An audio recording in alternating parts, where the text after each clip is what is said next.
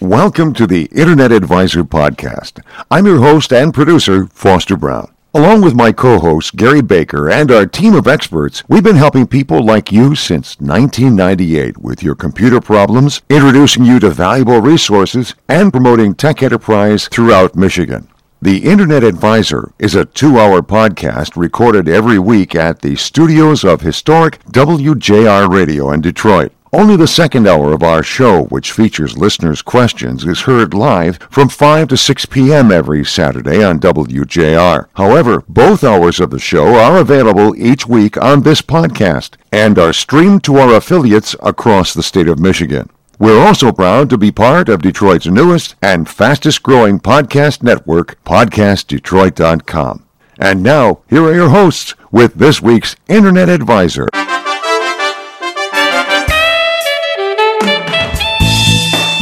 Welcome to the Internet Advisor, your place for answers to your computer questions since 1998, with your co hosts Gary Baker and Foster Brown and their team of tech experts. The door is always open at InternetAdvisor.net on Facebook and through Twitter. But right now it's time to get you in touch with your helpful hosts on this week's edition of Internet Advisor. Welcome to the Internet Advisor. Hi, I'm Foster Brown the co host and producer of the program, and we get a great one lined up for you today. Can you imagine such a thing as an unbiased political application? Well, Mike Wendland has three of them. That's right, PC Mike with us in the first hour to talk about that. We'll also get a full review of Apple TV in the first hour. Second hour, well, we're going to be doing look some back in history at 30 years of Microsoft operating systems. Welcome to the Internet Advisor and to uh, the week of Thanksgiving. Some of you will be hearing this, matter of fact, probably on the weekend of Thanksgiving, but uh, the rest of you hope you have a happy Turkey Day and that uh, you get stuffed after the turkey does. That's right. I've never heard it put that way before. yes, of course. Gary Baker in studio here. Gary, good to have you with us. It's great to be here. People that watch the uh, Michigan Penn State game saw a whiteout, where we're seeing a whiteout today here in Michigan. Uh, that is exactly right, too. And with us, fortunately, not hampered by any whiteouts, Mr. Shane Hamlin. No, I drove right through it. Hey, hey now. It's good to have. Ed, Ed Rodell was going to be here in studio with us, but the whiteout uh, happened to put a little bit of ice on the road. It's a long way to come. He's so. a long way to come. So we're going to have him in in the second hour, though. He's going to join yep. us for a kind of a look back in history at 30 years of Microsoft operating systems. I'm, I'm glad he's joining us because neither one of us could go back that no, far, right? I certainly couldn't. not not because we weren't alive then. It's just we can't remember that far back. Yes, okay. That's right. Hey, I saw an interesting follow up. You know, the ter- terrible thing that happened in Paris uh, mm-hmm. uh, yeah. with the terrorist attacks, et cetera. It's been kind of interesting to see follow ups about um, technology and, and how it was involved. Facebook, right? Uh, do, you know, putting out that application, of letting people know that you know we're here, I'm here. Uh, and then catching all sorts of grief because they hadn't done it earlier. Mm. And as I said, we had to begin sometime. I was talking to somebody from the Netherlands this morning, and uh, some of the things that they're doing there in Rotterdam to uh, just because, and they're two hours away from Brussels, right? So, but they're still it's uh, it's affecting a lot of the big cities over in Europe, uh, along m- many places on the continent. And there really are no more borders there in right. Europe at all. No, no. You just you don't know. Europe. Yeah, it's just Europe, and and, you know, and when we think of going from one country to another, in our fair state of Michigan, it's like you can drive a different state. Yeah, you can drive 13, 16 hours uh, from tip to tip in, in the in the state here, yeah. and think of where that would get you in Europe. That's right. Well, we have a cabin up in the Keweenaw, twelve hours right. away, right. and when you think about it, it's only seven and a half or eight hours. I better not say seven and a half. People think I'll be speeding to Washington D.C., but uh, and only nine to uh, to New York City from here when you think about it, and and 12 hours to, and you're still in the state of Michigan, big state. But you think that Europe is much smaller than much so you could go from Paris to Amsterdam. I don't know how long it would take you to get there, but it well, it's the train or, or the traffic, right? So yeah, that's true. You know, the train is a lot easier when in many many routes than yeah, the, but it, than the traffic. But it's a it's a um, a couple hours. Uh, yeah.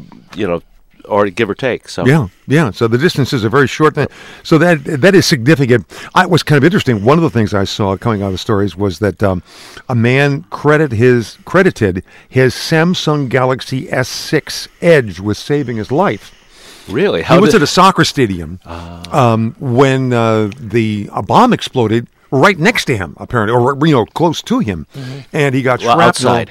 He got It's shrapnel. Right, it was outside. Of, he got shrapnel in his, I think, leg and someplace else, but uh, a vital part of his body was protected because the Samsung took the brunt, Oh, and he wow. showed a picture online of the big dent and the uh, destroyed the thing completely. But it was, um, you know, it saved him. It had been in Well, his pocket. And you know, they found the mastermind because of Right. a cell phone. Oh, really? I didn't Yeah. know that. So they had a video of uh, after the fact of, and they went back and looked, and they saw that one of the bombers, the bomber that did detonate himself outside the stadium, um, threw a cell phone, was talking on a cell phone, threw it away in a trash can, and then went on in and and so they went back to that trash can, found the cell Oh phone, my! and on there there was a text message that said we're going in Oh wow! and they obviously know where he was sending it. Yeah. They started tracking that phone. They figured out where he was, and that's how they they ended up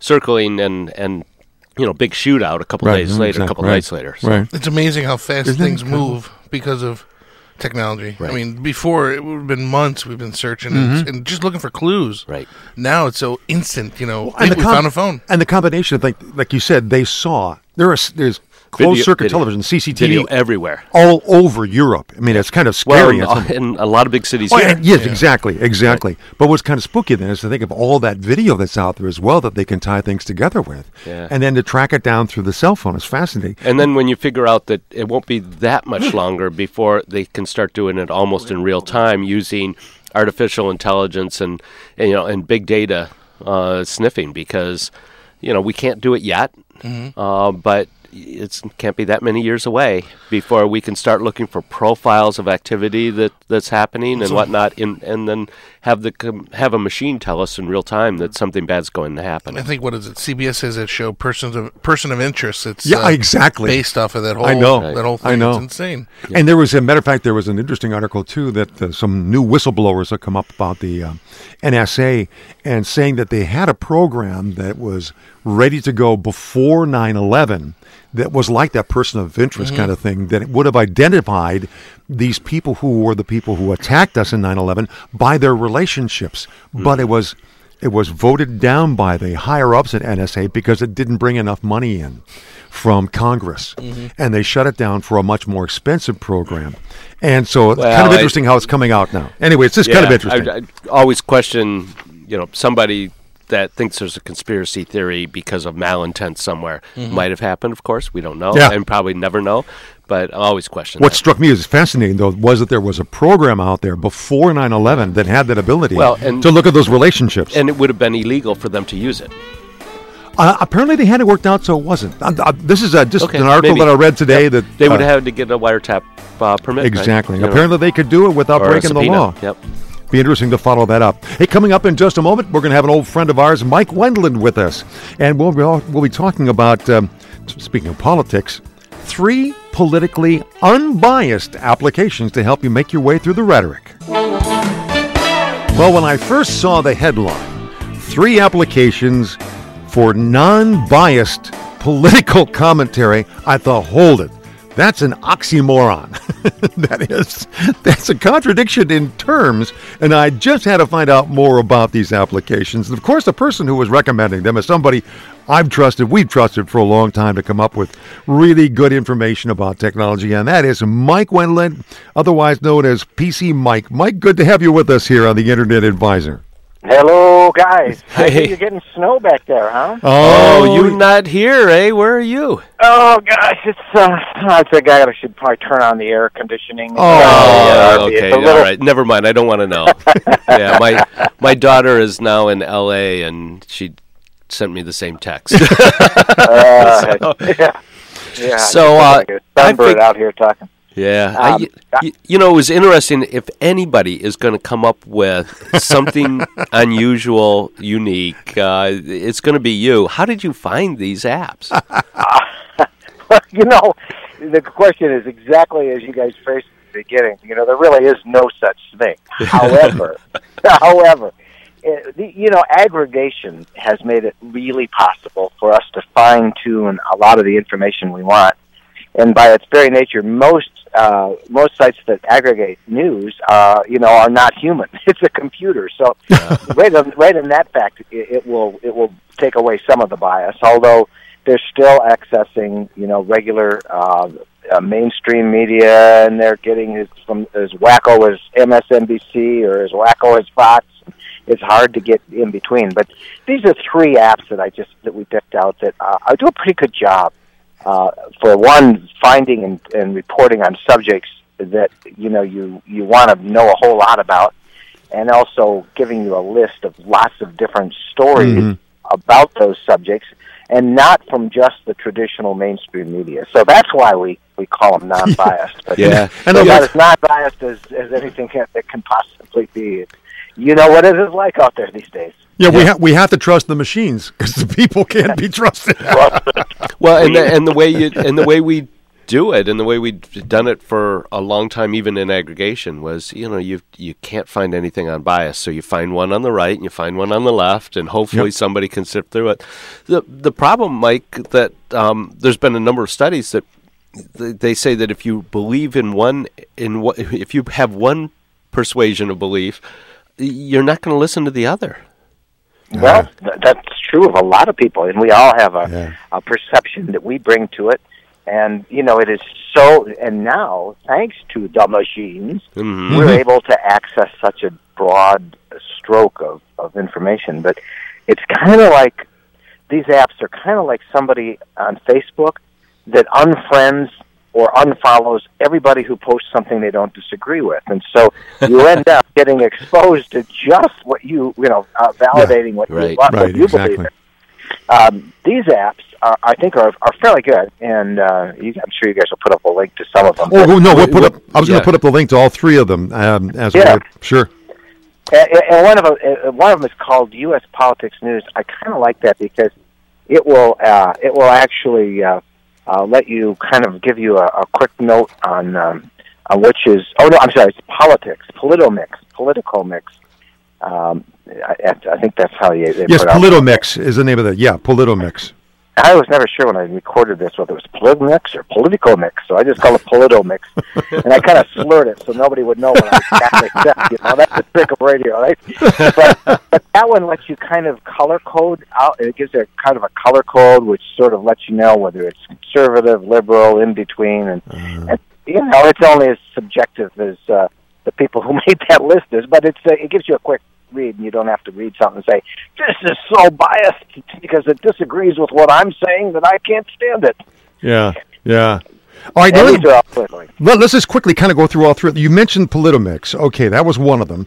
And by the way, these are all iOS, right? Um, yeah, they're iOS or Android. No, I think uh, the only one that is iOS only is Inside 2016. Okay, okay. And the other Politomix and U.S. Politics News are uh, iOS and Android, and I think uh, they're even one of them. Uh, I think they're both coming up with Windows versions as well. So. Oh, good. Okay, so you which should a... solve which should solve the four people who use Windows phones in the United States. Oh, oh, oh, we have a Windows user here, a Windows Hold phone user here. so we don't know who the other three are, but five. Sales are booming. oh, you know, my wife is the other one, so be careful. oh my gosh! yeah, we got two of them right here. So, yeah. we, uh, one of the other ones is inside. Well, you mentioned we mentioned it. 2000 inside 2016, Politomix and U.S. politics news. News. And, no, we, th- we go ahead. I like the last one because it has so many different sites, and uh, mm. I mean, and and you can then uh, even set it up to so so say you've had it with Trump and you don't want to know anything more about Trump, you can actually block it so you get no more feeds about Trump. Or suppose it's Hillary, and you want I got to be fair here, and you want to block her, you can do the same thing there. Can we so block you can both? make it? You can make it biased. Yeah, okay. But and I think all these apps are free, by the way. Oh, that's good. Okay, um, and, th- and this is this is great that, that you can go to some place where you don't have to worry about the bias in the way that they cull the news or gather the news, uh, being slanted one way or very much one way or the other, or at least you know the some of the slants. Am I going to guess that that's the case too? Yeah, yeah, I think it's there. And you know, if there's one skill that we need to teach everybody these days, it is to be able to to filter out the bias and accept, you know, to read stuff from a, a wide uh, uh, group of people and group group of sources and sort of develop an internal bias detector that allow us to, to really get an idea of what's happening. So, But, so um, you're saying that it, just because it's on the internet, it's not true, or it might not be true? Oh, what- I would never say that. It's- That's Wait a minute, that's how we make our living. Hold it now. you know, it's, it's it's kind of like what what I like about some of these aggregation apps, like these, and there's a bunch more out there. These were the three that that sort of worked about the political thing, and you actually both of them, all I think, all of them have versions where you can, if you want to aggregate news about tech or business or sports, you can also do that. Oh. These are their political ones. Um, but you know, the the thing that is so neat about aggregation, and the Drudge Report is a great example of it. I mean, it's just so much material Yeah. that the average person would never come into contact with, and there are at least one list you get you get a whole bunch of different stories from widely divergent sources that let you sort of discover by serendipity what that you probably would have missed if you just you know You- reading the local news site. You brought up uh, that uh. Mike Mike Wendland, by the way, is our guest here. Uh, PC Mike. You- You brought up the Drudge Report. That was one of the first ones that did that kind of thing, wasn't it, Mike? Way back Yeah, when. th- th- it was actually yeah. He started right with Monica Lewinsky. That was uh, that Yeah. started from that. Oh Drudge my Office. goodness, that's right. The, that's fir- way the back first when. big one. Yeah, and and you know, I mean, I find him perhaps one of a a must read several times a day actually because uh, he he does aggregate stuff that you know you will soon see in the rest of the media. He's got a pretty good track record, and must have a pretty good staff of pulling things out that that really help us to see um, stories that are sort of out of the mainstream spotlight. Yeah, And, what? uh, It I mean, like, like today, I'm just looking right now on it, and it, he's got a picture of somebody brushing off snow off their car, and the headline is "Global Warming Summit." you know, everybody else is going to say, "Well, the global warming, climate change is a satisfied fact. Everybody knows it, you know, and the climate, everything's getting warmer." And I mean, I love the way he does this. He this off. so Well, you know, it gets them all mad at him. Mike, it sounds like one of the real skills, as you said, is going to be is being able to find the aggregators, the, the good aggregators that that bring together uh, the information that we need, whatever it may be. It could be in tech or whatever it may be. And these three aggregators here that you've mentioned, Inside 2016, Politomix, and U.S. Politics News. We're going to be putting links on our our homepage in the uh, shared in the uh, notes section, so that you folks can link to that as well and can make your decisions. Mike, thanks once again for coming through with some great sites and some great insight as well. Well, I'm, I'm glad that glad the segment's over because I really got to get out of the sun, guys. Oh. It's pretty oh. pretty warm down there. Oh, may your Have air- a great day.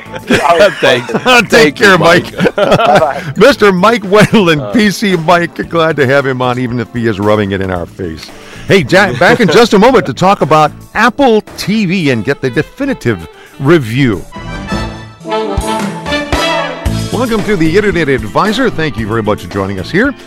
Gary Baker and uh, Shane Hamlin is also with us here in studio. Shane, good to have you along. Always good to be here. Hey, uh, do either one of you have an Apple TV? I do not. No. Oh, I have What? A, no, I have Roku, I have Roku. Now, which just is sits there interesting. now. I have We don't use Chromecast. it, yeah. because I have an Apple TV, and uh, I think I think I have the um, third generation. It was the one before this this one that's coming up right now. And somebody reach over and push a button there for Kevin Shane, so we make sure he gets on. Have we got the button there? There we go. Okay. well, we have somebody in studio with us, hopefully, who will help tip the balance a little bit, and that is Kevin Shane is with us. Kevin is the CEO of a company called ACD, providing connectivity. Am I right? Yeah, that's correct. Broadband, fiber, those kinds of things. Right. And uh, out of the Lansing area, am I right? Yeah, that's correct. Okay. But you're also, I understand, a developer for Apple TV. Yeah, yep. So we want to get an insider's view, and this is what we're looking for, is kind of the insider's view on Apple TV. Um, I want to just go back and quote something and- get your reaction first, maybe to kick this off. Um, this is a quote from Steve Jobs' biography. Jobs was quoted in a conversation with Walter Isaacson as saying, I'd like to create an integrated television set. It would be seamlessly synced with all of your devices and with the cloud. It will have the simplest user interface you could imagine. I finally cracked it, and that was the headline. I think that uh, was was caught was I finally cracked it. What's your thoughts, Kevin? Do you think he finally cracked it with Apple TV? Well, a few years after his death, yeah, they I think they finally got there. Yeah, it's just uh, deeply integrated with uh, with uh, Siri now, and it's a very interesting box. I mean, they they've added a whole lot of memory to it compared to the previous editions. Mm-hmm. And uh, a lot of capabilities added to it, games, and you can download apps directly to the uh, uh, the box, and uh, so it's, it's quite a leap forward. It's now like a like having an iPhone connected to your uh, to your TV. So it's finally there because I think that was what held me back before was that it was fairly limited in a number of different ways. oh yeah, Um, yep. so tell us a little bit about some of the features. Well, the uh, you know, like typical a- Apple fashion, there's uh, some things that are missing, which uh, you know, kind of are uh, interesting. But you know, some of the features are just kind of really great. The natural language type of communication. You know, you can say things like, uh, "Show me a, uh, a you know, apocalypse now." Uh, uh, or or look up specific episodes by just naming those episodes with people in it. So it'll it'll do voice search across all of the uh, uh, providers that you have on the uh, on the box. So if you have Netflix, it'll search that. It'll search HBO simultaneously, and that that really makes the search really valuable. So, So, so if I were to uh, say, um, show me something from Sandra Bullock that I haven't seen before, could that do it? yeah, I don't know. If, I don't. I haven't tried that. I haven't seen before. I don't know if it records all that you've seen, but uh, it'll certainly. okay, show so it's you. not quite there yet. Yeah, okay, all right. Can't read your mind. Yeah. yeah. Well, as I get a little older, they could show me almost anything. I'm not sure I would have seen. I remember that. I saw. Everything's new then, eh? Yeah. That's the nice thing about getting older. Oh, it's all new again. Yeah, they could watch reruns and think it's new. All right, so uh, the, the- some of the applications it has then the uh, I, the difference I understand right now with Apple is like you mentioned Roku, uh, right? Shane, Yeah. you got Roku box. Yeah. It has a set of applications on it. Right. The the difference seems to be that Apple TV they're actually allowing you to add new applications to it, Yeah. and so you ha- you don't come with you may have a certain set to start with, but then that could expand. Like for instance, you're a developer. Oh, it just goes. Uh, it goes straight into the App Store, an App Store that's specific for uh, for the web uh, TV operating system that they have. Uh, so the apps are pretty portable between the different, uh, uh, you know, like the iPad app that you may have developed. You can pretty easily port that over to uh, the uh, Apple TV operating system.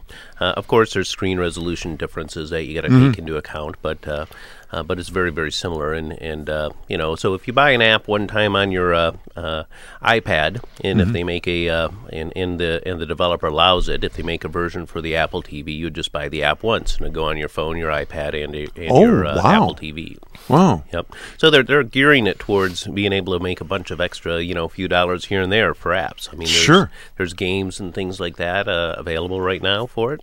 Uh, so it's really quite interesting, and uh, you know, the, the they compared to like the Roku or the Amazon, they put a whole lot more memory into the box. Uh, so the Flash, uh, just kind of like how the iPhone is, you can buy a uh, uh, 32 gig or a 64 gig version. The price is higher, of course, for the bigger Sure. one.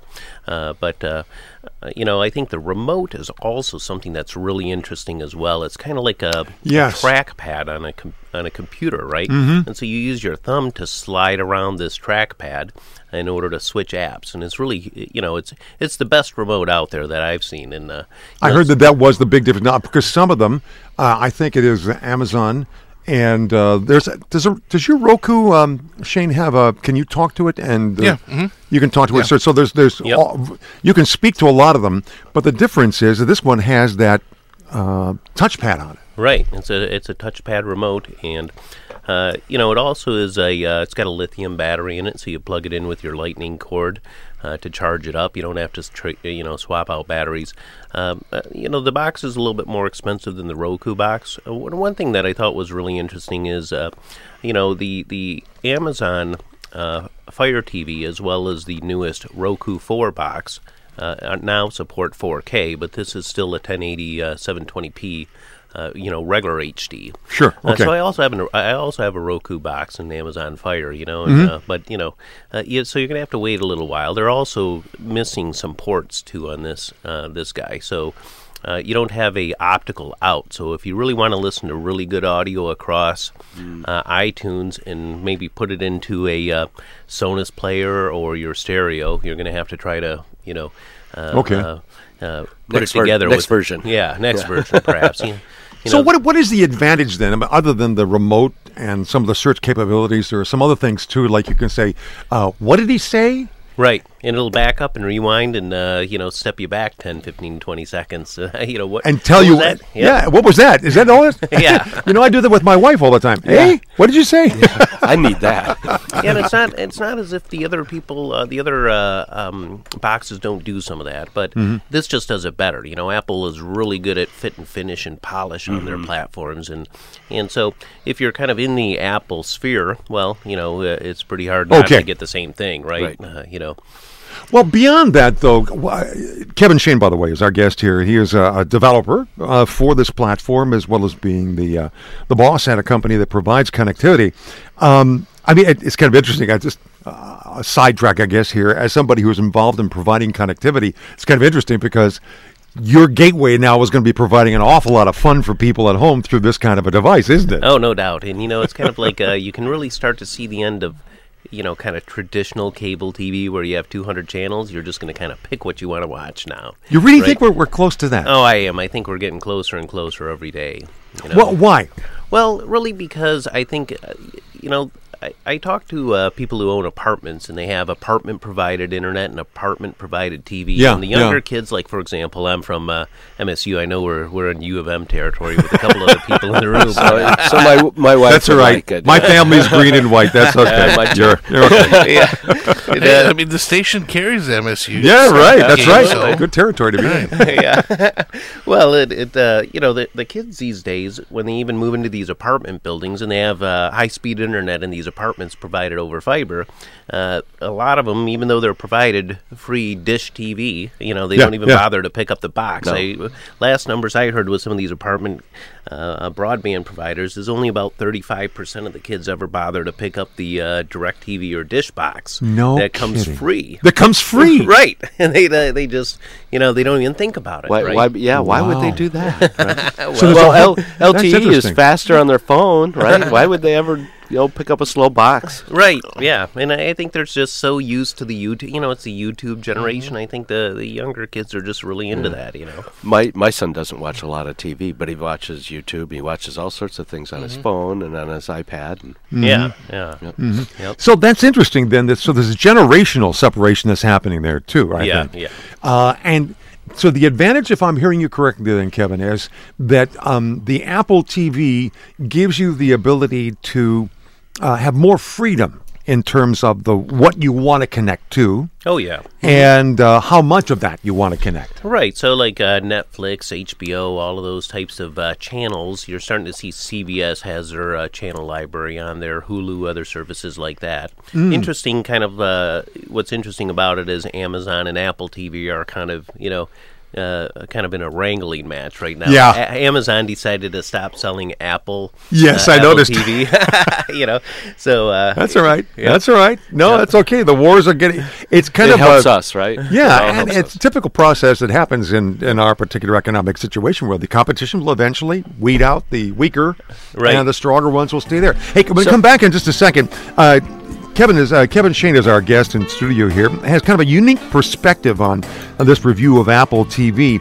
And when I come, want to come back to talk to you about as a developer of, of applications, what you see happening, what the future is coming there. And we'll be back to do more of that coming up in just a minute as we continue here on the Internet Advisor. Welcome back to the Internet Advisor. By the way, Eric, congratulations on your recent uh, wedding. I just saw the, the pictures from the ceremony. It was cast of thousands. And for finding your ring today in the Oh snow. my, yeah. what a story that was. Glad you found it.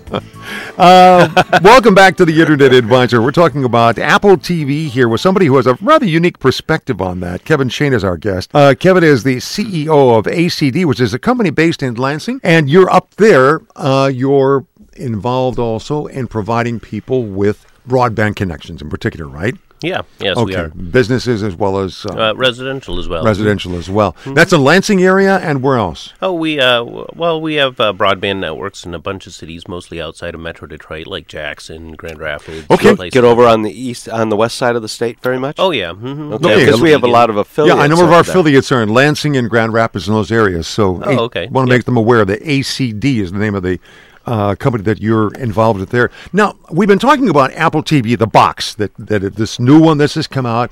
It's got this great um, uh, remote. Um, I kind of wonder how many remotes I can possibly end up with because I've got a Roku remote, I got a remote, my old Apple remote, um, and a, a remote that came with uh, something else. In other words, I got three or four of them sitting in this bowl next to me, and I'm constantly foraging through there for the crop, proper one. You think we're ever going to come to the place where we got one remote that serves them all? Oh, I wish. I, I doubt it though. you know, there's just always new things getting added on each of these. Yeah. Yeah. Speaking of, oh, go ahead, Gary. No, I was just going to ask you, as a developer now of apps, um, you you had to go through a quiet period, right? They made you uh, make sure that you didn't talk a little bit about the pro- program and about the box before it came out. Tell us about that. How did that happen? Right. So, uh, you know, a little bit before uh, uh, everybody else, we got a copy of the box, and uh, we were able to play around with it. We're we're really interested in the platform because uh, those those boxes use broadband connections, and that's very uh, you know heavy use on our network. So we wanted to see you know kind of what were the signaling mechanisms. We also kind of prioritize traffic flow across our, our broadband networks. So yeah, we got them a, about a month and a half, two months ahead of time. Yep. When you say you prioritize uh, traffic, tell me what you mean by that. Well, so what we want to see is how much uh, traffic flow is coming across like these 4K boxes. Boy, those are real, you know, 15, 10, 15 megabits, and that's pretty heavy duty use. Uh, but the, still, still the Apple boxes uh, the that are using, you know, 1080 720p are only about 5 meg or so, 6 meg, 7 meg, depending on how much action is going on and what you're seeing. Uh, but there's tags that we can put onto the traffic as we see it coming into our network to make sure it flows quickly uh, and there's not a lot of packet drops uh, between our edge of the broadband networks. And so, uh, although you know you can't really deprioritize traffic, you can certainly make sure that your flow is working well across uh, across. Our So this is network. still net neutrality, but it's more con- more efficient. right, Well- more more well, you know. So this is the real problem with net neutrality, Yeah. right? Which is if my email shows up just a half a second later than it otherwise would, I have I don't care at all.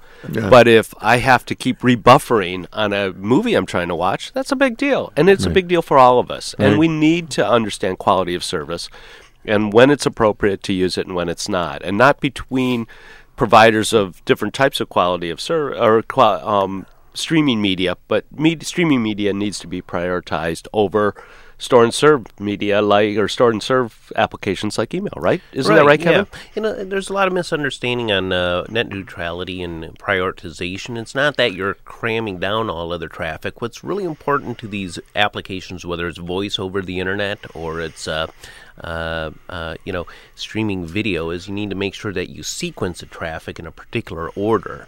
Right, and so that's what the prioritization is doing. It's not actually cutting out somebody else's bandwidth, but it's making sure that it, it occurs on a consistent basis. That's the key to it. As you see things changing, like you're talking about um, looking at the the um, multi uh, dwellings around, let's say, universities, and the kids, you know, are are not accepting the free dish boxes, but are going for their own, let's say, Apple TV or something like that, where they're pulling in a lot of bandwidth Yeah. for a lot of different stuff.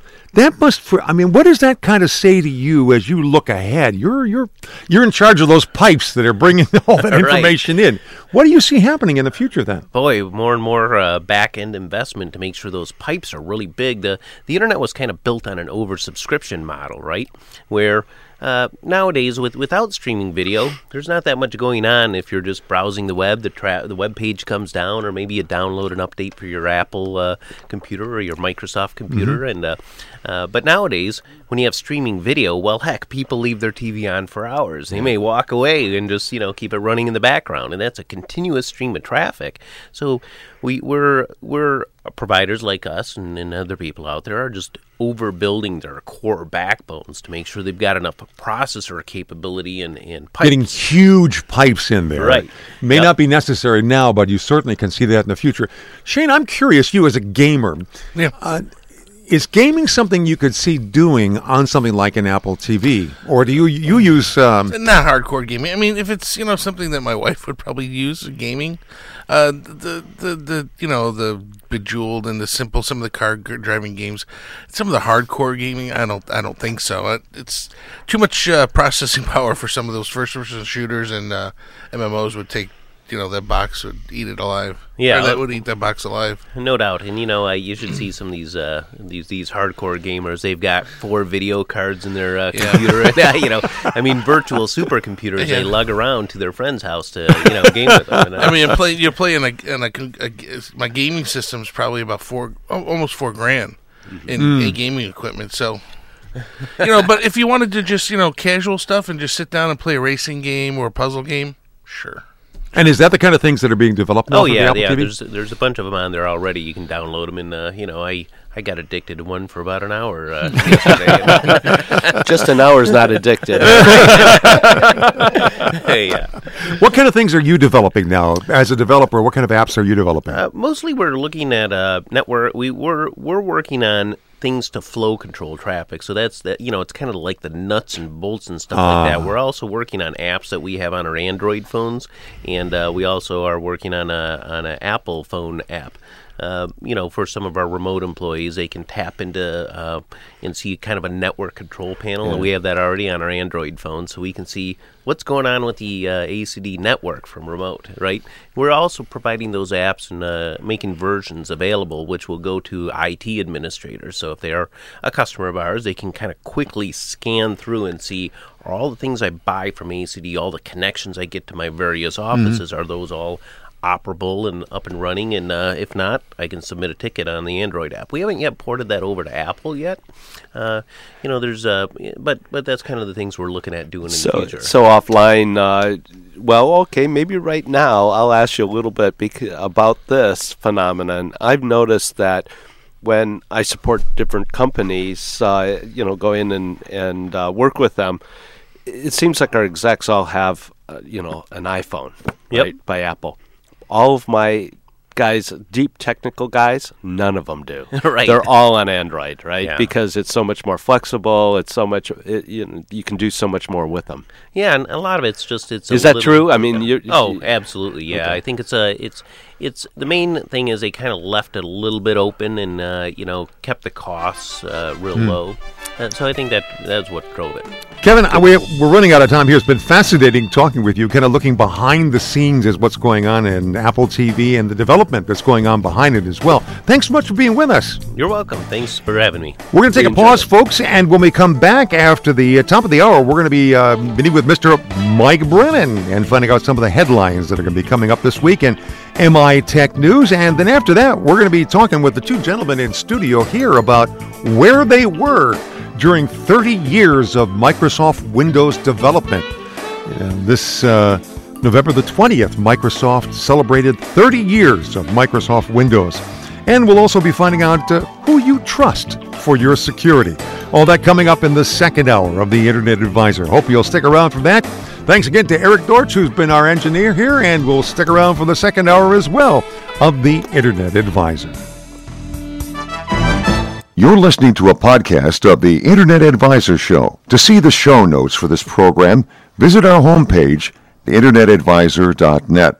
You'll discover past podcasts, our free toolkit with software to clean up your computer and keep it running strong, and many other resources. You'll also find links to mitechnews.com, our co-sponsored weekly tech and entrepreneur newsletter, edited by Mike Brennan. If you have a question for our hosts, just click the contact button on the homepage and send us an email with the details And don't forget to look for us on Facebook and Twitter and at Detroit's newest podcast network, podcastdetroit.com. Now, let's get back to the second hour of the Internet Advisor.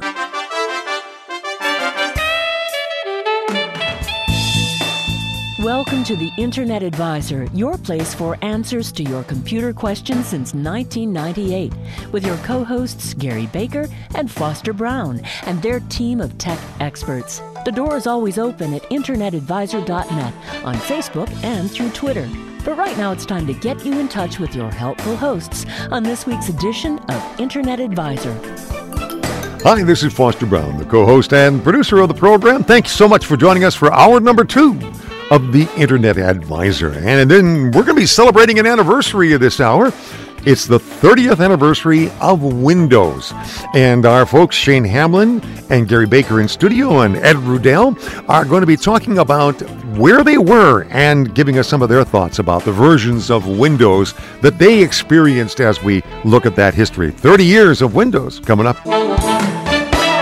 Well, it's that time of the weekend when it's time for us to check in with Mr. Mike Brennan, the editor of MI Tech News and also now the co host of M Squared TechCast. Mike, welcome to the show. Well, a very snowy Saturday, but uh, yeah, we're, we're doing good. So that's not too bad. I guess uh, we shouldn't complain too much because we've had a wonderful fall so far. And so uh, let it snow, let it snow, let it snow. Let's take a look at some of the headlines at MI Tech News. First one up here that catches my eye is that there's a possibility of a super data center out in Grand Rapids. Yeah, a very huge facility. It's the old uh, Steelcase pyramid building. Anybody in West Michigan would be familiar with it. It's it's right by M6, and it looks like a pyramid, quite frankly. $5 billion data center, that's what they're looking at, but there's some provisions here. The legislature has to pass a couple hundred million dollars in tax breaks, that sort of thing. Uh, and the West Michigan delegation is very energized. The governor's behind this. Everyone's behind it, but they got to move the legislation.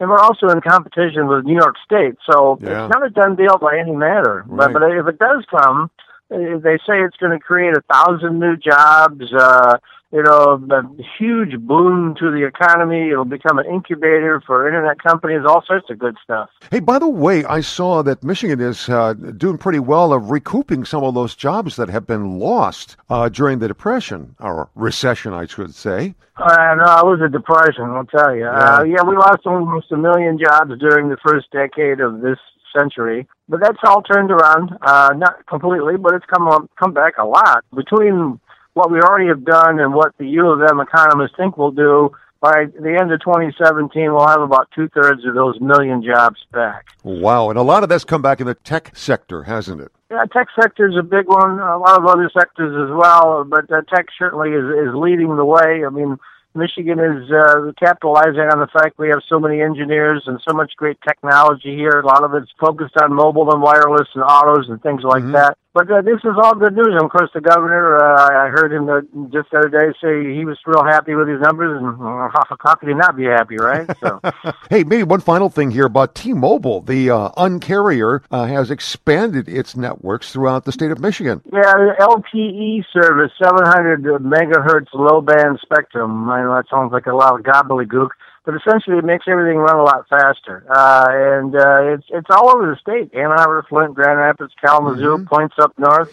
Uh, so if you have uh, T-Mobile service, because I know when I go north, uh, I get real spotty service once I get above uh, Big Rapids and places like that. And supposedly this this is going to take care of a lot of those issues, and and so you'll have good service and fast service, and of course smartphones. Everyone uses them as their handheld computer, and you know, they're watching video on them and everything sure, else. So sure. that's something really powerful. Hey, quickly before we let you go, you have an M squared TechCast coming up on Monday, and going to be a date for launching a new feature. Yeah, we're going to start adding regular monthly contributors, and the first group to go in is Richard Stiennon, who's been on your show many times. Oh, yeah, man. And, and Dan Lohrmann, who's the former state chief information security officer, now in private practice.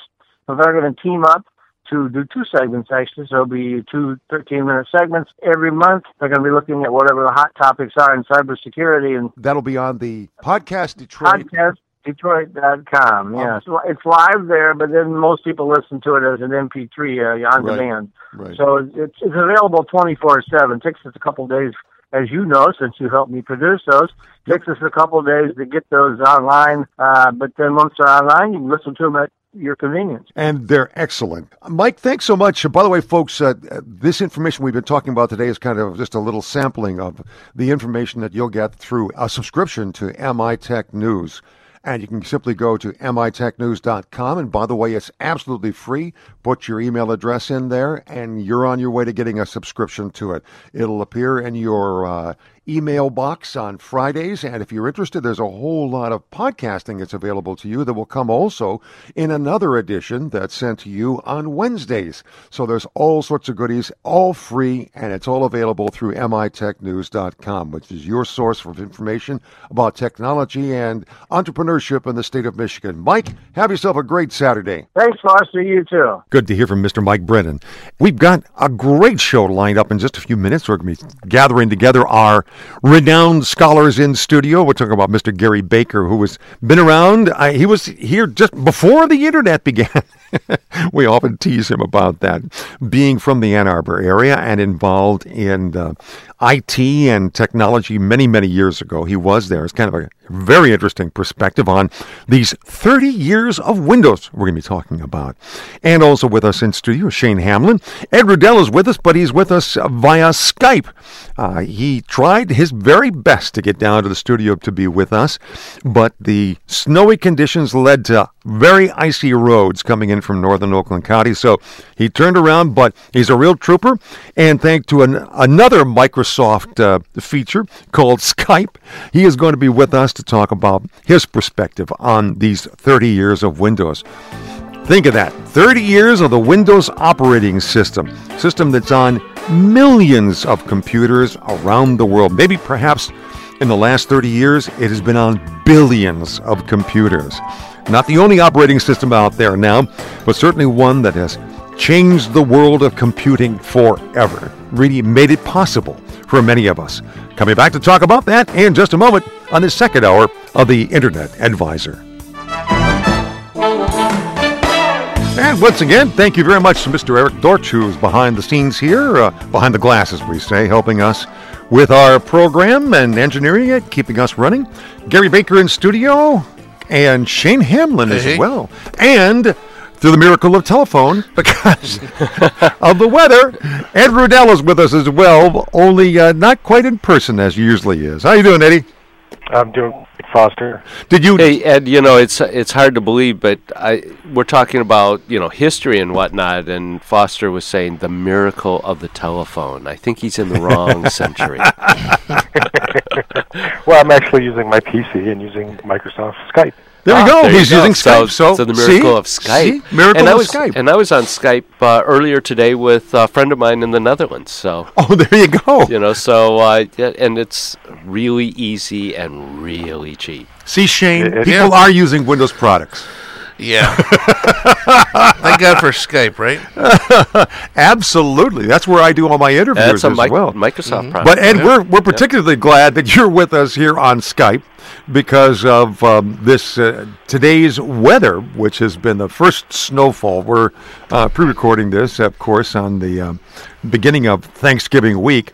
Some of you will be hearing this on the day after Thanksgiving, or a couple days after Thanksgiving. Um, but tell us how many inches of snow you have out there north of um, the uh, well, north of North of M59. north of and, Bentonville. uh, in, yep, in Pon- uh, north of Pontiac, so uh, Ortonville, at least eight inches on the ground. Um, so I've changed the oil in the snowblower. you know, that's all set. Started it up this morning. We're going good. And but the roads were just hazardous. I don't think the the snow crews were quite prepared for this in northern uh, Oakland County. And uh, you know, and the salt trucks had to be loaded, and you know the drivers had to be trained. You know, because the roads were solid ice when I got up. Oh you know, I, dear. Well, I can tell in our area. Um, I live in Royal Oaks, it'll be southern Oakland County. We just have wet roads and uh, wet sidewalks. It's not gotten icy yet, but uh, we have to watch out for it because temperatures will be dropping this evening. Um, I just got the uh, the text messages from Ed with all of the snow, vid- the uh, photos of the snow, and it looks like you were warmed twice by that fireplace. Once chopping that wood and uh, and once burning it. Yeah, yeah, that's right. A couple weeks ago, I was out in the woods with some friends, um, chainsawing and chopping. Yeah, it was fun. Lots of. It's nice. And now you get to reap the benefits of that by throwing another log on the fire, right? Absolutely. All right. Well, from the comfort of his home, he's going to be involved in this conversation. Here's what I want to do. Um, November the 20th, 1985, the first version of Windows was launched. Where were you, and were you using that first um, edition of Windows? We'll start. Uh, we'll start with you, Ed, since you're warm and cozy at home. No, I don't think I was using Windows. I was probably still on my Commodore 64 doing gaming and programming. Um, it had a Motorola chipset, not an Intel. Um, I don't think I got my first PC with an Intel chipset until '86, and uh, and I had to build that out of scrap parts from EDS at the time. you know, um, you know, just hobble together components myself. You know, a motherboard here, video. You know, uh, 500 or 64 megabyte of memory with uh, you know the what was it the ATI six pack pluses or eight, what was it? Shane, what were they called? Six pack pluses? Yeah. Mm-hmm. Yeah. Yeah. so that okay. So you weren't. You you didn't have hands on. Now, Shane, did you have hands on that first? Ed? Uh, no, I think actually, I'm, I think I'm younger. I think I'm probably younger than everybody here. Um, Go ahead I was brag, God, what was I? I was a I was a sophomore, j- freshman in high school. So I was with my I had my Tandy and my Commodore Yep. playing Elevator Madness and all my good fun games. Uh, you know, I started a company in uh, 1980 called Century Systems, along with uh, two other guys, uh, both engineers at Ford, and uh, we had um, eight Commodores, um, 64s, and then uh, a couple others that we p- kind of were personal machines we brought in, and uh, we've got uh, one of the first 50 8086s uh, from IBM. This was their very first PC entry into the PC market in 1980. And uh, because we were a developer, Uh-huh. uh, we got one of the first 50 that came Wow. into the state. And then they, you know, as, as production ramped up, we got a couple more. But uh, that it was uh, amazing just the difference going from a Commodore 64 to, you know, an, DOS, I- yeah. an IBM MS DOS machine, right? What was the big difference in Gary the first time that you used? Uh, what? Well, M- MS DOS would have been. That's right, and that's Running what we on- okay. I got and you. I we n- I don't think we we downloaded Windows 1 Mm-hmm. and played with it, but I don't think we ever used it. Oh, Um, it really wasn't ready. I the first thing we really used was Windows 3, 3.1 actually. Well, it's kind of interesting because they said that when uh, uh, this chronicle here that in 1985 with Windows 1.0 came out, um, it was rudimentary. Mm-hmm. It was also late, and it arrived about a year and a half after it had originally been supposed to ship. Right. Um, but it planted a flag in the computing landscape that would endure for at least three decades. Yeah, but I think uh, you know the 16 people that knew about it at that time probably uh, have forgotten by then. Was that- it really wasn't very well used at all? Well, it's kind of interesting. Maybe till that- Windows 3 came out. Maybe that's why it was 3.1. supported for the next 16 years. yeah, I mean, and you're right. I mean, not until Windows 3 and NT came out did Right. it make NT any for the difference. enterprise, yeah, yeah. to make any difference to the to the rest of the world. We were using MS DOS, and Yeah. you know w- we thought that was great at the time. I Okay. can't imagine why we did now, Now, but we ex- thought it explain, was. explain to me because I'm completely lost. You were using MS DOS, but it wasn't Microsoft. it wasn't Windows. It, It was wasn't different. Windows. Yeah. right? It was command line based. Because I mean, oh, right, I and mean, and then what most of the people were doing back then is they created little their own little menus. If you wanted to launch Lotus Right. one two three, press one. Yep. If you wanted to load load something else, you press two. You know, and that's where most of us learned how to ti- or, or learned the Microsoft DOS language. And DOS was just basically a command language to launch other programs from a disk Ah. drive. That's really all it is. DOS stands for Disk Operating System, and it was uh, a set of rudimentary commands that let you manipulate and launch programs from the disk environment. yeah, I mean, it was very s- managed directories, those kind of things. That's all it was for. I mean, you weren't doing any programming with it. It Right. was just, and then all then Windows came along, and all Windows did would put a graphical interface over the top of DOS. You know, once it once we were running all Ah, those, yeah, so okay. DOS kind of ran executed all those. Now, Right. when did the GUI come in? The graphical uni- uh, user interface is 1988. Windows 3 slash 386 as the version 2.1 came in. Well, one had uh, had a had a graphical interface. Kind of. Yeah. Okay. yeah, it looked like a Kind of. calculator. Not like we think. Yeah, and, and today. if I remember correctly, there was something called wasn't it DOS Shell, which was Right, like you a could- file manager. Yeah. Yeah. there were a lot of um, you know, and it was really interesting. But um, you know, there were a lot of um, add-ons, uh, programs that you could use that would start to emulate some of the what we think of today as those early uh, GUI fa- interfaces, right? Graphical user interfaces. GUI. Yeah, Yes. okay. Um, so, so I have a, a trivia, another trivia question. Okay. Um, we called them. They weren't called PCs at the time. What were they called when they first came out? Say the again now? 8086. The 8086 and that genre of computers. Expensive. They were expensive. Yes, they were.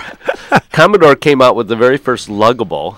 Um, we think of it luggable today. But that that was the first portable machine. It was 28 pounds, right? But you could carry it. It looked like a Singer sewing machine.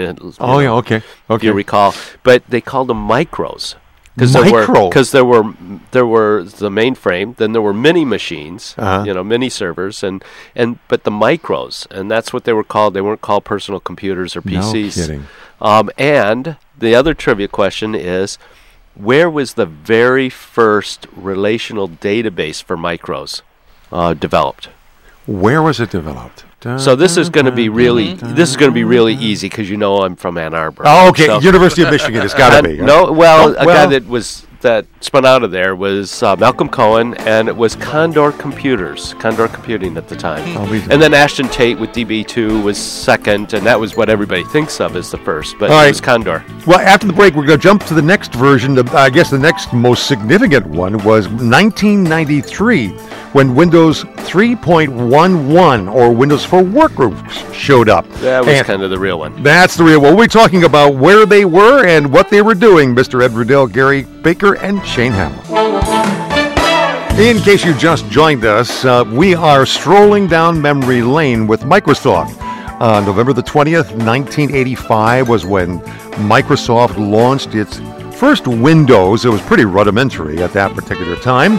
Uh, it was Windows 1.0, and uh, it certainly kept on developing after that. They weren't daunted, even though they didn't have the kind of, I think, universal acceptance that began later on, and that would be almost 10 years later. In 1993, Windows 3.11 showed up, and uh, with me are Gary Baker, Shane Hamlin in studio here, and Ed Riddell on the phone with us.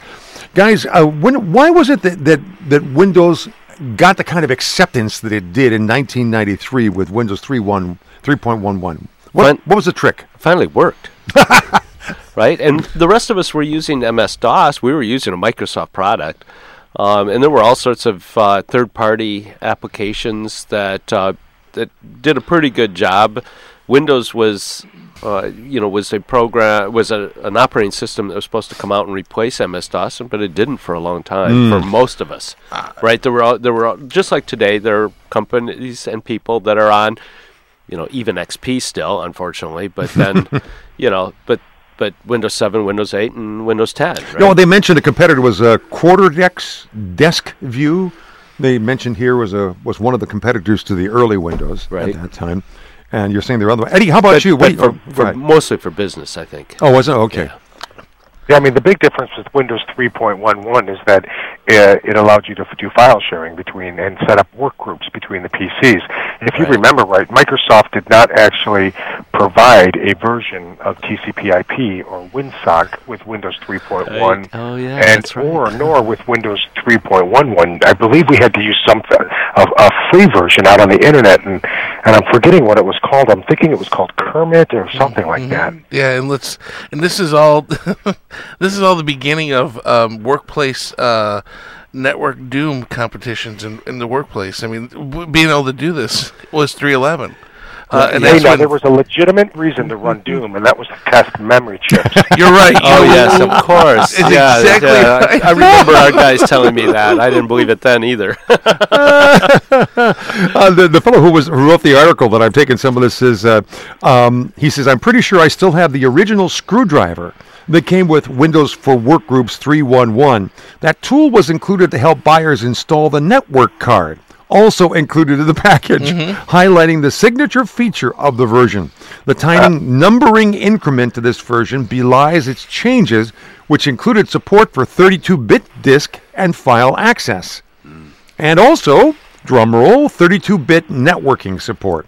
It was the first version to support TCP IP networking, just in time for the dawn of the commercial internet. Why? What was the dawn of the commercial internet he's referring to there?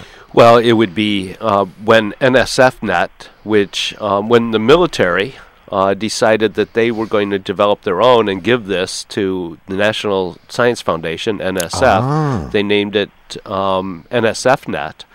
And but they didn't know how to manage a network like this, so they contracted with Merit in Ann Arbor, who partnered with IBM and MCI at the time. So Merit, with those two partners, managed NSFNet, and that went from 85 to you know 94, 95, really the beginning of 95, and and then NSFNet basically became open to the as a commercial internet. Now, you know, our company started before that. We were a commercial company. You know, we were told you weren't supposed to be on that. Uh, you had to have a an on ramp, so you had to use uh, at the time PSI or UUNet or one of the commercial providers that connected to NSFNet. Uh, but that was how the so the commercial internet really kind of had a low a slow start probably 93 94 But this would have been kind of what frame what nine, by 95 full blown we would call the birth of the internet for for the, us as consumers, guys. Is that would that be fair to say? well it's not Well, yeah, I mean, uh, for the real super high tech geeky guys, uh, Yeah. we've had it for a while. Yeah, with they've been the around for a while, and right. boards and the muds and all those things. So TCP/IP was was um, developed by Vince Cerf and Bob Kahn in '73, right? Okay, for- for the folks so who are that's lis- what, that who- was the that they were the founders. I know everybody thinks Al Gore founded the internet, but they were they were the, basically it was TCP/IP was the transfer control protocol, internet protocol that was the the protocol of the internet. But Allowed none of this- computers to talk to each other. But none of this makes sense. It does go goes nowhere until the household woman, the the, the females get involved, and that comes. And I- you think I'm kidding because us us guys would have used it anyway. Would have done it. We've been doing it and, and using bulletin boards. It would have kind of stayed in it. But as soon as uh, the lady at home got on online and was able to create a avatar on CompuQuest, you know, and those kind of things, and and and and shop and talk to their friends and gossip and do all that fun stuff that we do now, social media Through Facebook, it's got through Facebook, AOL, those kind of things. It would have never really. That's what made it blow up at home. That the became home a- users. That was the social. That key. was. that it was a was. social piece, but it, I think the, you know, most of us would think the internet was, you know, with the really the dawn of the commercial internet was, you know, before that. Well, Uh, I mean, I don't that's think so. social- I disagree. I mean, for businesses, yes, it was a form of communication between colleges and businesses. But I mean, Windows for Workgroups 311, what that allowed people to do inexpensively with just coax cables and Yeah. network cards Yeah. is establish network sharing Well, and I would agree with you, Ed, but I wouldn't agree necessarily that, that it didn't take off until, you know, that that somebody used it at home, right? I'm not sure that. Well, that but AOL. I mean AOL and CompuServe and those kind of those kind of. those were bulletin boards. They they didn't run on. but, but they there wasn't even off- a gateway um, from AOL But to I, I will have to say the, that the true internet. Now you're talking about online activity. That's different. But if you're talking about the internet, I, maybe I'm being But see, we're talking we're too see, specific. Until yeah. until they came out with the graphical CompuServe and the graphical Yep. AOL. Yep. which was before they had graphics on Well, they had, TCP/IP. yeah, but that's what we're talking. about. The bulletin boards and that those were things that we were using. Mm-hmm. Men in business were, and women too as well. But the geek guys were using that for a while. You know, you keep you keep you keep uh, looking at when I say women, but it was true. In the, in the in the work environment at that time, we were we were the ones the engineers and the and and and using the the bulletin boards. I mean, you, Mm-hmm. you- everyone's so worried about what they say nowadays, but it, it's true. That- You know what's interesting? We seem to be having on. There was online activity Yes. on one hand. On the other hand, you have kind of the what we know now as internet. So online, people were sharing information, and this is the kind Correct. of geek world you were talking Yes. about. Am I right, Ed? That that's kind of the geek world that was out there, existed beforehand. Yeah, it was very rudimentary, yes, and it was your portal to we get to the internet, uh, there was like a stepping stone or a gateway to the internet. Yeah. What, what would you think was the one key thing that made the internet work? Now you're saying the social involvement, social part of it, That yeah. was key. Was it like when It's Netscape? CompuServe and AOL is, is what brought it to the consumer. Okay, And okay. so Yeah, it and was- became a common household name at that point, where it was on everyone's tongues. Uh, you know, Gary's absolutely right in the functionality that uh, it was being used far many years before the Right. standard consumers were using it. But w- w- when it became a household name and people could, you know, hook up their telephone and and and learned how to turn off their their their call waiting so they wouldn't get disconnected off the internet when you That's know, right. I remember that. yeah, people would call in. That's when it became, you know, uh, a household name, the internet. And And, what- it really wasn't. Well, and and it really was the web, right? When Right. people they're using Gopher sites and uh, using Archie and WAIS and Veronica search engines, right, to to find their directories, to find things. Um, that was all Gopher. That was on the internet, but it wasn't until the web and really till we had a gro- uh, graphical uh, web that Right. it started to take off. That's that's when I and then this is when when Shane's point of view comes into place because when you get the consumer and the housewives and the family members and and people in business that are can now touch it, then that's when the explosion came in innovation and graphical interfaces.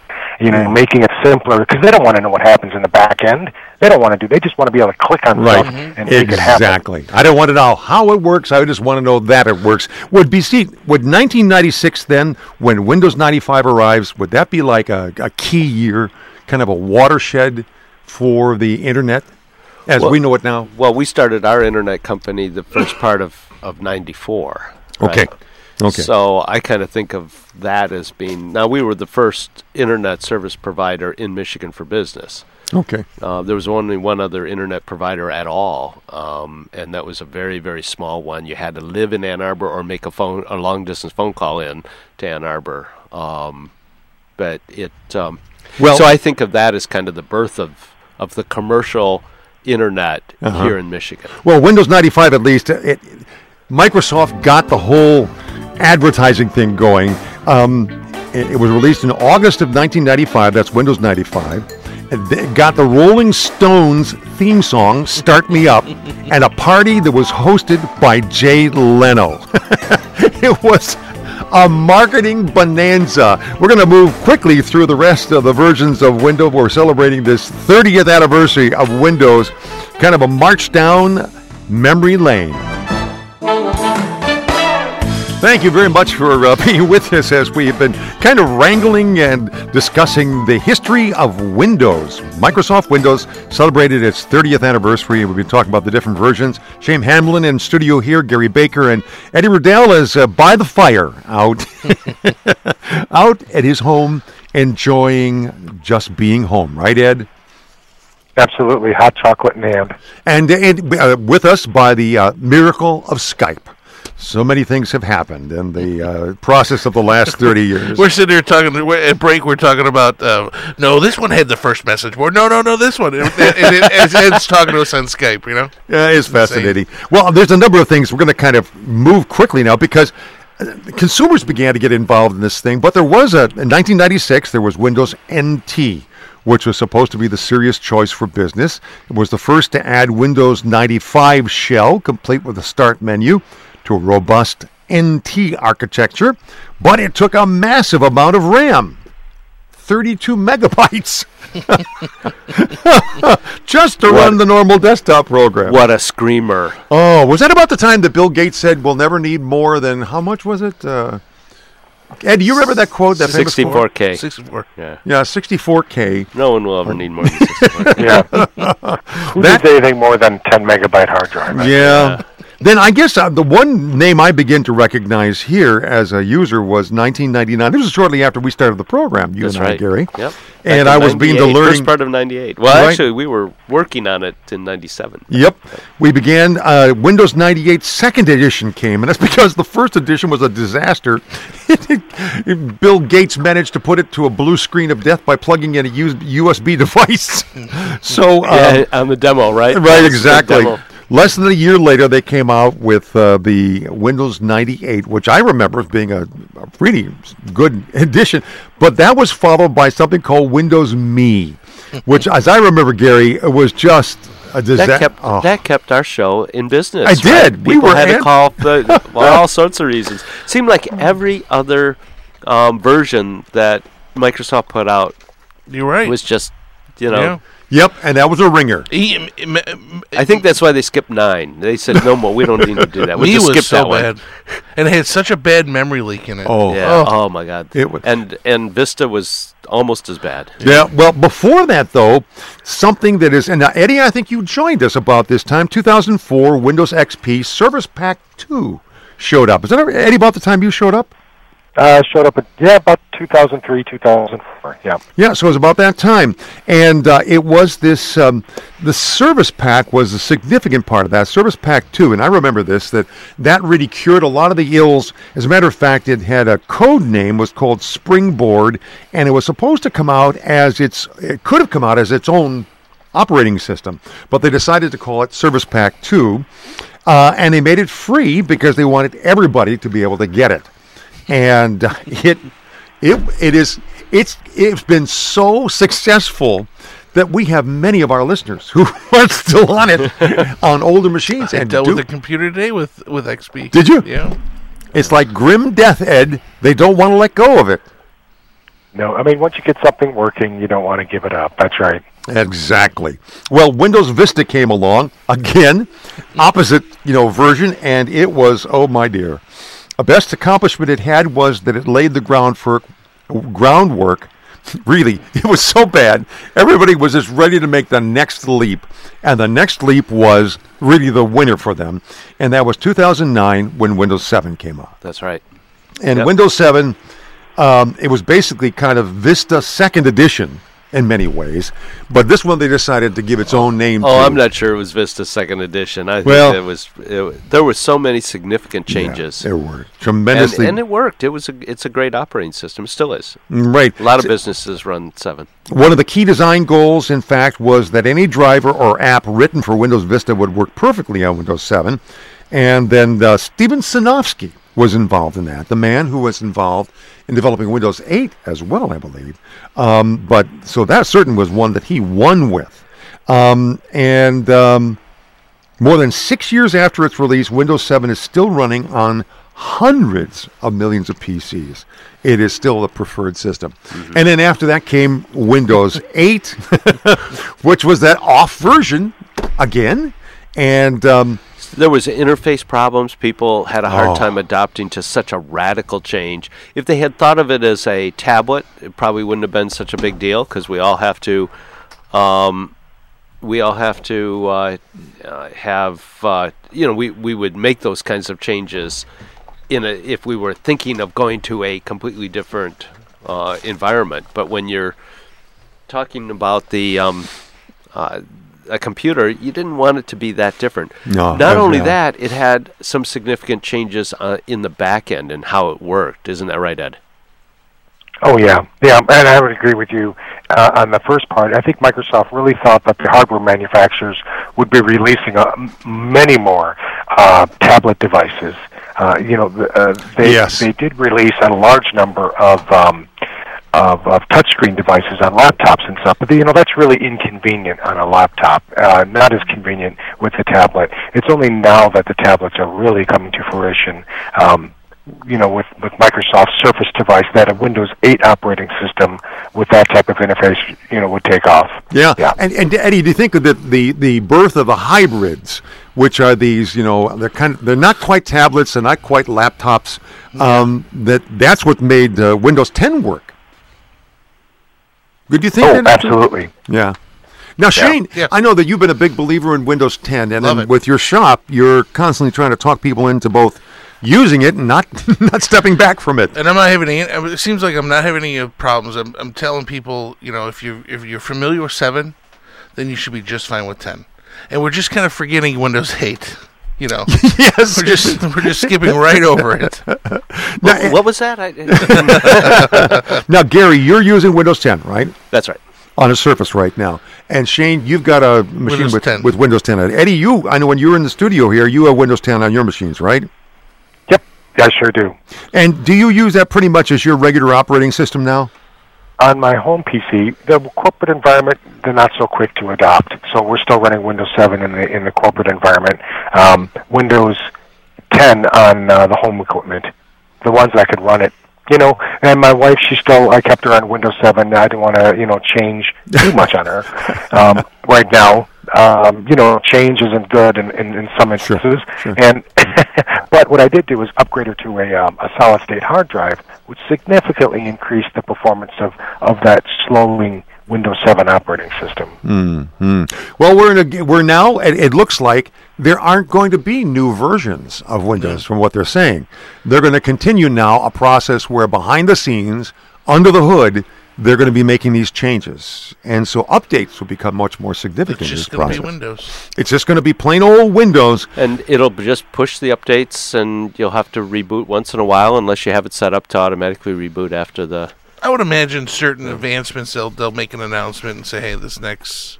You would think If they're going to change the Yeah, some- interface, yeah, yeah. If, the, if they're not changing the interface much. But they made the step back with to, to Windows 7's interface because it was such a winner, a winner. Pardon me.